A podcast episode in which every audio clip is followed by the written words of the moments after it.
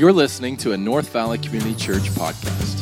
For more information and resources, visit us online at northvalleychurch.org. Hey guys, Pastor Ryan here. So glad that you have joined us. Many of you guys have been asking, when will North Valley reopen? Well, I want to encourage you uh, to let you know that we as a staff team and an elder team have been praying consistently and faithfully and continually. And so I want to encourage you to join us in prayer for that. We really don't want to open up too soon and we don't want to open up too late. And we understand probably half of you will, whenever we do open, will say it's too early, and the other half will say it's too late. And so I ask for your grace in this and uh, in your faithfulness and commitment uh, to North Valley. Now is the time to be North Valley. And you can help give a voice. Uh, many of you have already filled out the survey. Fill out that survey. Let us know uh, what you're thinking, how you and your family are doing and processing, and when you'd be willing to help join Reopen. We've got a lot of volunteers, a lot of young families and, and kids and empty nesters on all sides of this issue. So uh, please take that into consideration. Fill that out, and next week, uh, I will be able to give you an update and a decision as to when we will be reopening as a church based on what I know right now. Uh, so, our elder team, staff team, all working towards that together. And remember, now is the time more than ever to be the church. Um, you might have uh, heard the news, but we were able to, through your generosity, uh, able to start leveraging resources up to the Navajo Nation.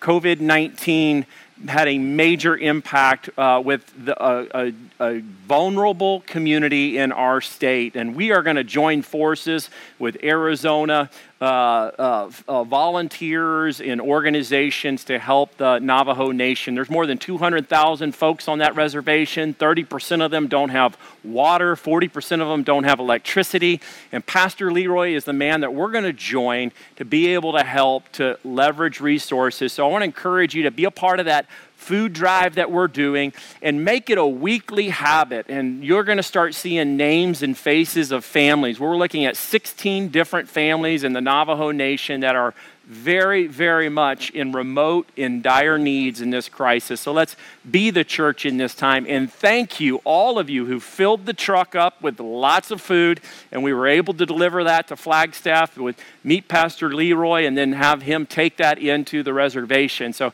thank you for doing that. So join that food drive effort. Uh, we want to be here to help. So let me pray for us, and we're going to get into God's word together. Heavenly Father, thank you so much for the privilege and the opportunity to teach your word. I pray today, everybody that is watching and tuned in at their home, at their workspace, wherever they may be, out afar, uh, traveling on business, God, would you use this word to encourage them, edify them, build them up, uh, Lord, and so that we might be a witness to the world around us. In Jesus' name, amen. Well, hey guys, today we are continuing on in our intentional living series, and I want to get straight to work with it and talk about the importance of work in our culture. As of April 2020, there's roughly 113 million people that are working full time in the United States. That's less than it was when this pandemic hit. 40 million have filed for unemployment since that time. And and many are starting to go back to work. I know many of you, I think it is three and five American workers, say that they've had to work from home at least once during this global pandemic. And today, what I want to talk about is intentional living with work. Work is a big deal. We spend about 90,000 hours of our life uh, working. That's about a third of our life. And God has a lot to say about our work. And as we are uh, moving into a season where we are readjusting, trying to figure out the new normal, we're going to be looking at uh, what does it look like to work uh, for the glory of God. And so today, the Apostle Paul gives us this reality. And the sad part about uh, the culture that we live in, uh, according to some research, 80% of folks say they hate their job. And today, what I want to do is encourage you and help you learn how to love your job maybe to lower your expectations of what you have for work, but raise the bar on how you approach your work. So the Bible has something to say about it. So let's jump in. Ephesians chapter 6, verse 5 through 9. Uh, when you go th- uh, through a book, uh, you get no, you get you skip no challenging parts. And today I have a very challenging part. But Ephesians six five through nine says this: Bondservants, obey your earthly masters with fear and trembling. Uh, with a sincere heart, as you would Christ, not by the way of eye service as people pleasers, but as bondservants of Christ, doing the will of God from the heart rendering service with a good will as to the Lord and not to man, knowing that whatever good anyone does, this will receive back from the Lord, whether he is a bondservant or is free. Masters, do the same to them and stop your threatening, knowing that he who is both their master and yours is in heaven, and there is no partiality with him. Now, this is a tough uh, passage because it brings up the issue of, of slavery. Uh, that word bondservant means slave, is what it means. Uh, the Greek word is doulos, and there's a negative connotation with that word slave. And in the New Testament, there's a negative connotation in some senses, and there's a negative, uh, there's a positive one as well. The Apostle Paul calls himself a bondservant, a slave for Jesus Christ. So, how are we to look at this issue, learn about uh, how we're going to uh, apply principles from Scripture uh, with employers, employees, workplace, when we're dealing with first century uh, slaves and masters. So here's what I want to do with you I want to give you kind of a short synopsis or a short, short uh, uh, overview of slavery from a biblical perspective. And I want to encourage you maybe to check out one of the devotionals that I've written. I'm going to be doing a Facebook Live on Monday and Tuesday of this week, going to further unpack this controversial topic with all the racial tension that goes on right now. Um, this kind of text is crucial to understand in a right perspective.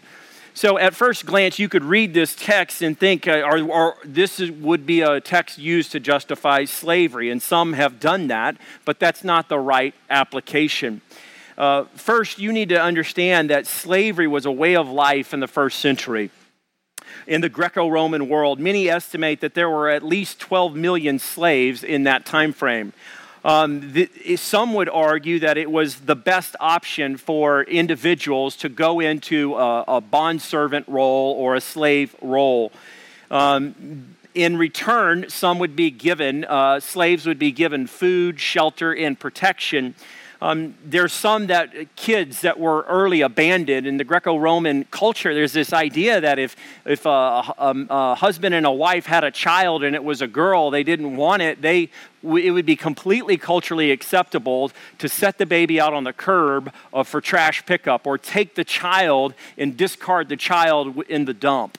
Uh, if the child was deformed, they would drop off the children and leave the children for whoever to pick up, for whoever to find, and for the, these children to die, uh, be abandoned. And, and, so many times, uh, many individuals within the Roman society would go to these places, find the children, bring them in, give them food, shelter, but in return would tell them they would have to work on a plantation or on some large estate, on some facility uh, structure.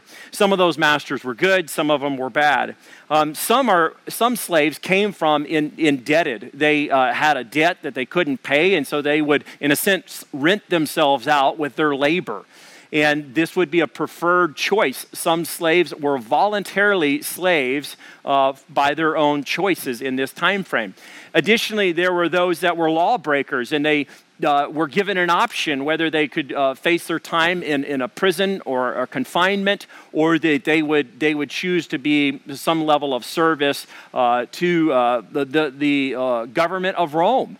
And Rome had many uh, slaves that held skilled positions like you wouldn't think of today uh, or in American mindset, but uh, some slaves were held positions of accountants, bookkeepers, medical professionals, estate managers, and could work up and earn their freedom.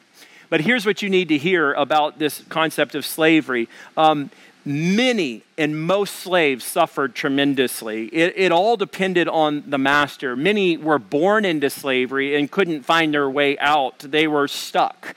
Uh, the others were captured in wars by battles and forced into slavery. Uh, others were bought or purchased. Others were kidnapped or found. Others were found at that dump and then forced into uh, sex trades or prostitution or some horrendous, harsh environment for this. And the New Testament speaks about this. This is the, the culture in which the Apostle Paul is writing. He's writing and he's addressing the social structures in society. He's, he's addressed the husband, the wife. He's told the husband he needs to be a radical man of God, very culturally different than the rest of society. He wasn't to treat his wife as a piece of property, but he was to die for his wife and love his wife like Christ did the church. Paul gives instruction for the marriage, Paul gives instruction for children and parenting, and now Paul gives instruction for masters and for bond servants or slaves. He's giving instruction for all societal uh, uh, structures, and it's revolutionary. It's very, very, very progressive. So the Apostle Paul uh, does this, but the Bible has a lot to say about the ill treatment of human life. Uh, first of all, you need to know that Genesis 1:27 from the beginning of our Bible says that we were made in God's image. Male and female he created them. This concept of this creation that God created us is very similar to that concept that is woven into the Declaration of Independence, saying that we hold these truths to be self evident that all men are created equal. And that equality of mankind that God has created is a concept that's consistent from Old Testament to New Testament. Nowhere in the Bible does the Bible advocate this harsh ill treatment of individuals. And this concept, even of, of, of uh, the Apostle Paul in 1 Timothy 1.10, condemns the act of enslavement along with other sins. The idea of buying or selling individuals is absolutely an abomination uh, towards the Apostle Paul's mindset. And so, we, the other thing that we can understand is the Apostle Paul was a revolutionary. In Galatians 3 27 through 29, he talks about how there is neither Jew nor Greek nor slave nor free, all who are in Christ are together. And there's this reality that the, the Bible affirms this concept that all people are created equal in his image. And today, the Apostle Paul gives us some instructions on each level of society. And today, I would like to advocate that you can translate uh, this in this picture of masters and bondservants to employers and employees. So, I had to lay that out. And so, what does this mean as a whole? Christianity set a whole new bar for what it looks like to work. So, what does bar mean uh, mean, or what, what, is, what are the big points in that? It means first that the Apostle Paul is going to say you need to see yourself having a brand new boss the way you view your boss is totally different. Secondly, you need to realize you've got a new assignment. Your assignment is totally different than the one that you think that you have. Uh, reporting to your employer, reporting to your boss, you have an assignment from God. And then thirdly, there is reward in the way you act, in the way you live, in the way you conduct your uh, your everyday work life matters tremendously. If we're going to spend one third of our life working, we want our work to matter. And God has promised us a reward in that. And so we'll get to that. First, so, so I've called this the Christian's checklist for work, kind of uh, four essentials, if you will, uh, for what this looks like. Um, and some of this is, is going to ha- you're going to have to lower your expectations but raise the bar. Why do I say lower your expectations? I think the millennials are the largest workforce in American society right now, and their expectations are so, so high. They want to advance so, so fast, and they find themselves so, so discouraged oftentimes. Um, they want to make a difference really fast and really quick and want to be acknowledged and put on these fast tracks. And that is a tough reality. It takes time. Most people overestimate what they can do in, in, a, in a short period of time and underestimate what they can do in a long period of time. I, I want to encourage you to think about 90,000 hours of your life. How will they be used? Can we take God's word today and apply it with a new perspective? My suggestion is there's perhaps some things that you've got to change in order for you to make a greater difference and a greater impact with the time remaining that you have. And I don't mean for those of you that are retired, you don't ever retire from God's work, it's ongoing. For those of you that are, are young and, and you don't hold jobs right now, anything that you put your hand to, uh, if you're a student, your job is to go to school. So this applies for everybody, okay? For the moms that are working at home all the time, they work from the home. This matters for you. You've got to listen in. So, checklist number one the Apostle Paul says that we need to put our hearts into it. I want to challenge you to put your heart into it. Um, according to research, 80% of Americans say they hate their job uh, and will change their job seven to eight times before the age of 30. That means a lot of people don't have passion for the position. They don't love what they're doing. Additionally, like I said earlier, 71% of millennials are, are, aren't engaged, and 60% of them are looking for a way out. What the world needs right now more than ever is Christians who love what they do. Our greatest witness at times is our work. It's not what we say, but it's what we do and how we do it we're going to learn today as we look at the scripture that it's important that you put your heart into it. Um, let's look at the passage first of all. In Ephesians 6 5, it says, Bondservants, obey your earthly masters with fear and trembling, with a sincere heart. Notice that word heart, as, as you would Christ, not by the way of eye service, as people pleasing, but as bondservants of Christ, doing the will of God from the heart that word heart is mentioned two different times. The Apostle Paul indicates that we need to put our heart into it. It's the same word that's used in, in the Great Commandment, Great Commandment when Jesus says to love the Lord your God with all your heart. The heart is, uh, in the Greek right here, is the word cardia. And it's, it means the inner self or the heart, mind, or will. it is the same word where you get the word cardio and it's the idea, though, it's not just emotion, it's intellect, it's will. And the Apostle Paul challenges the employee to have a sincere heart, to put their heart into their work, not just people pleasing, going about your business, but putting your heart into it. Uh, and it's going to have to be a decision of the will. It can't just be an emotion of the day or the morning. When I wake up and I don't feel like going to work, there's a choice to make. If I don't delight in my job, do I just uh, drown in despair? No, I let duty kick in and calling kick in and say, I'm going to go and give it my best, period. Why? Because God calls me to that. The Apostle Paul says, put your heart into it. I want to challenge you to do that. It says, uh, doing the will of God from the heart. Uh, this idea of heart um, is important. It, you could understand it as passion, but it's a passionate commitment to work at your job, doing the very best that you could do.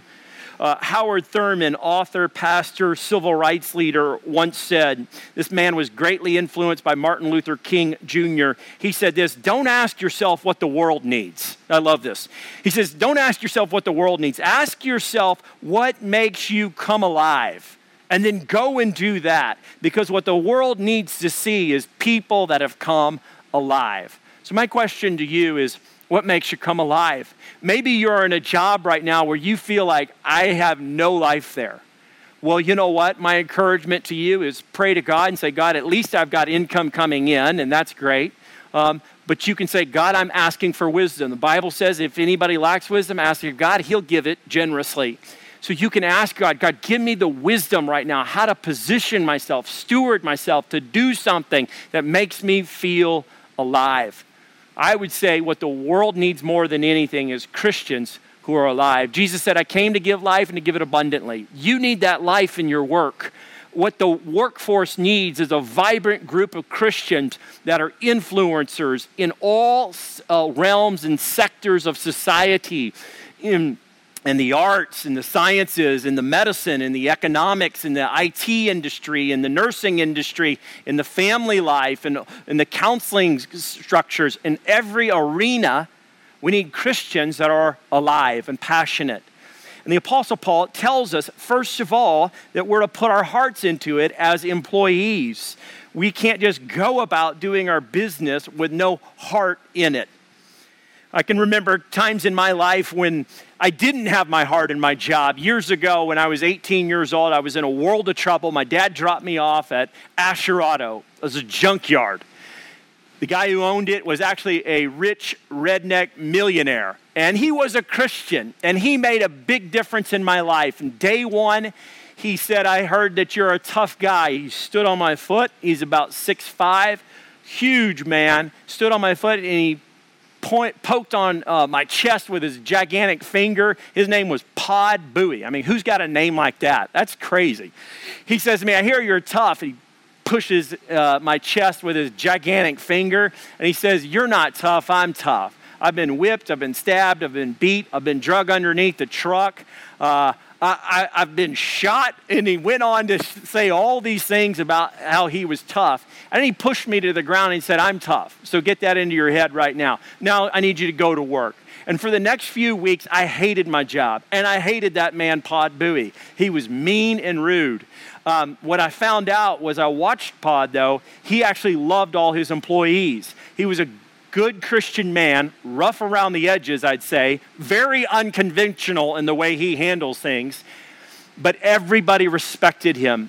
And I found myself being lazy, not putting my heart into it. He found me one day, gave me a good scolding, and told me, You need to work at this with your heart.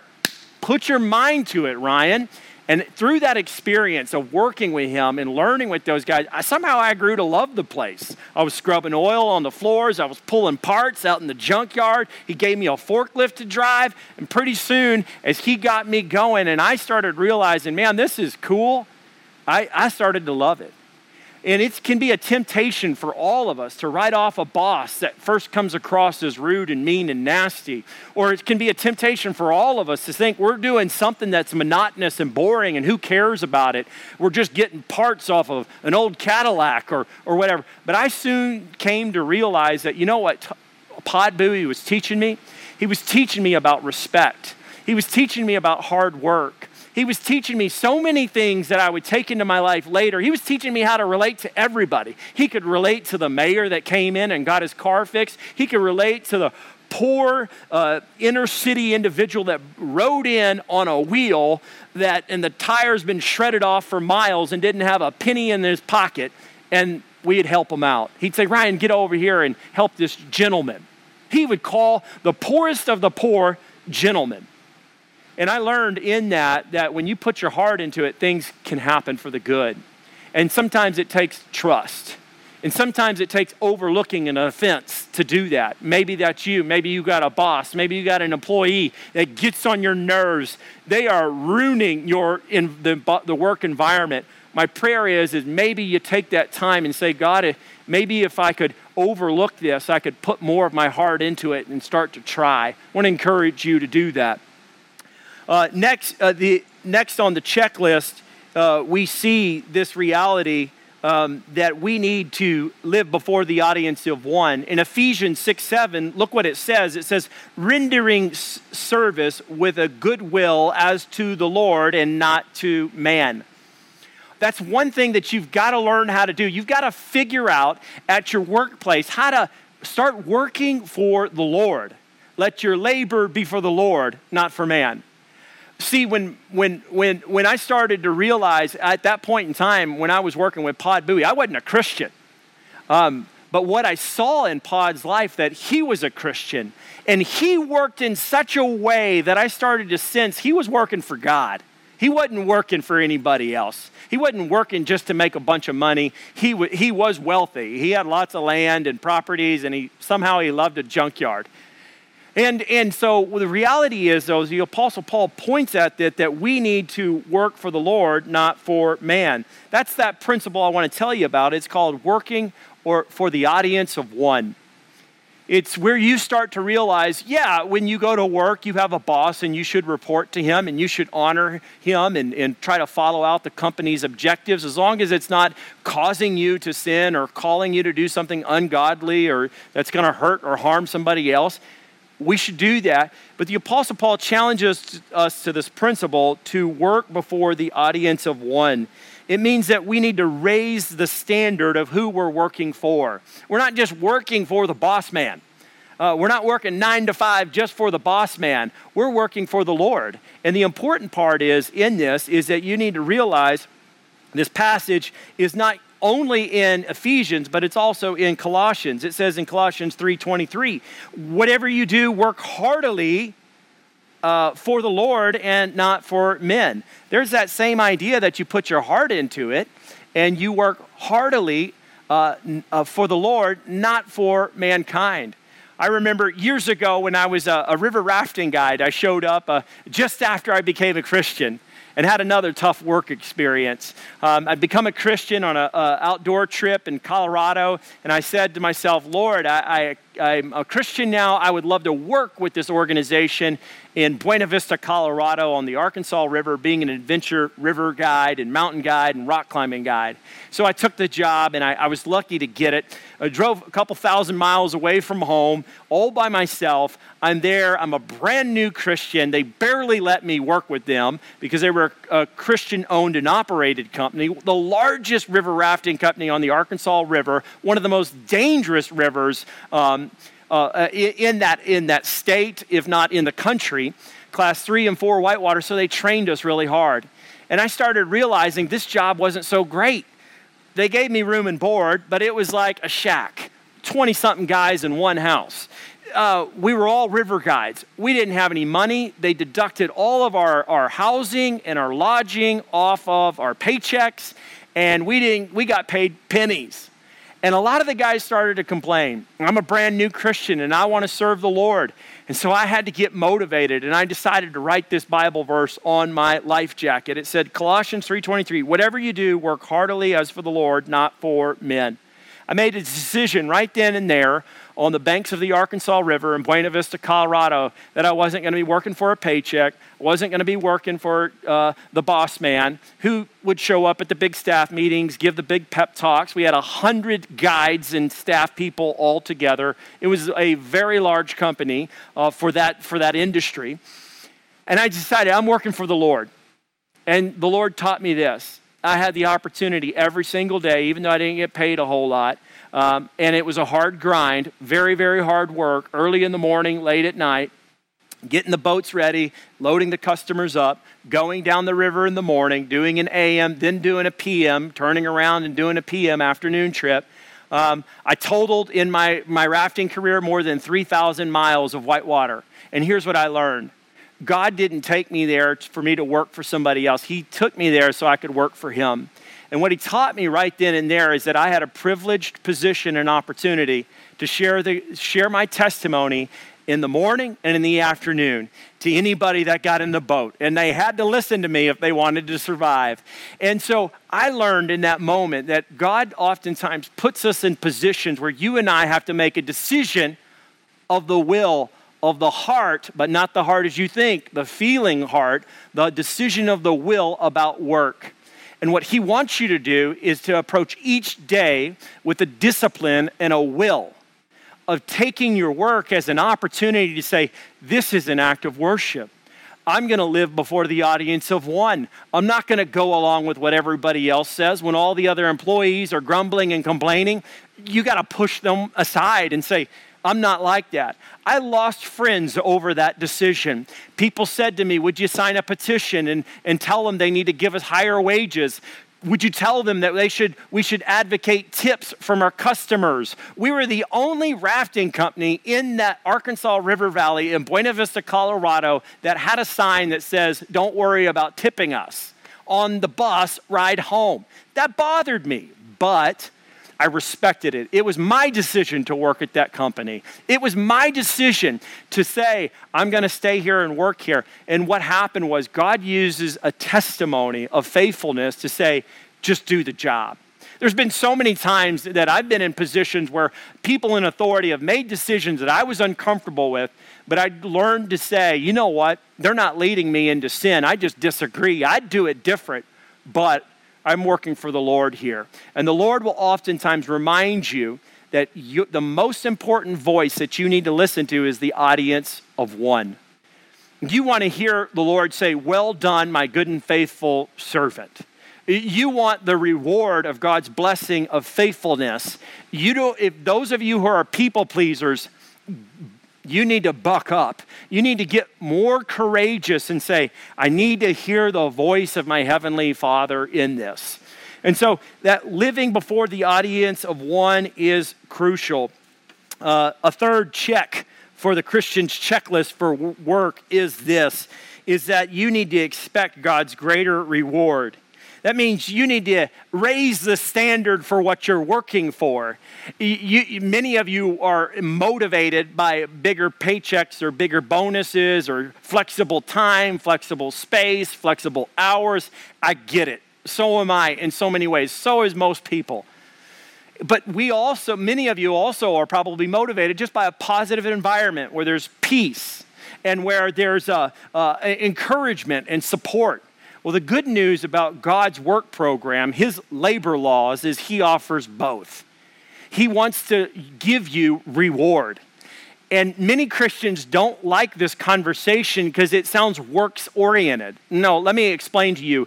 This expecting God's greater reward has nothing to do about salvation for a Christian. It has everything to do with your sanctification. How you live your life now determines what happens in heaven to the amount of blessing and reward and treasure you have in heaven. You say, Whoa, well, let's look at the scripture. Uh, the scripture says, first of all, uh, uh, let's look at what Paul said in Ephesians 6 8.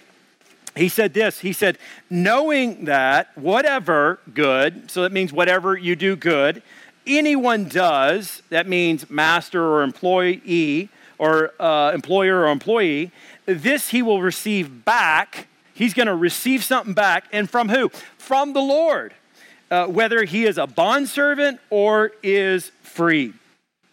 So the Apostle Paul said it there to the church in Ephesus that he, they're going to, if, if you do good in work, you're going to receive something good back from who? The Lord. Where is the Lord? Is he walking around in this time frame in the church in Ephesus? There are employers in the congregation. Timothy would be preaching. Children, parents would be there. Husbands, wives, mean, harsh husbands that were invited to come to church that day. They hear the preaching. Oh, I'm supposed to love like Jesus Christ. Snap. I don't know if I can do that. Employers who are sitting there running large businesses. Oh, wait, I'm supposed to act different. Employees, I've got to respect my boss. I've got to do this under the Lord. But wait, Timothy would say, you can receive something back from the Lord when you live this way we have a checklist on how we're to work. And the Apostle Paul didn't just address the church in Ephesus, he also addressed the church in uh, Colossae. It says in Colossians 3.23, whatever you do, do it heartily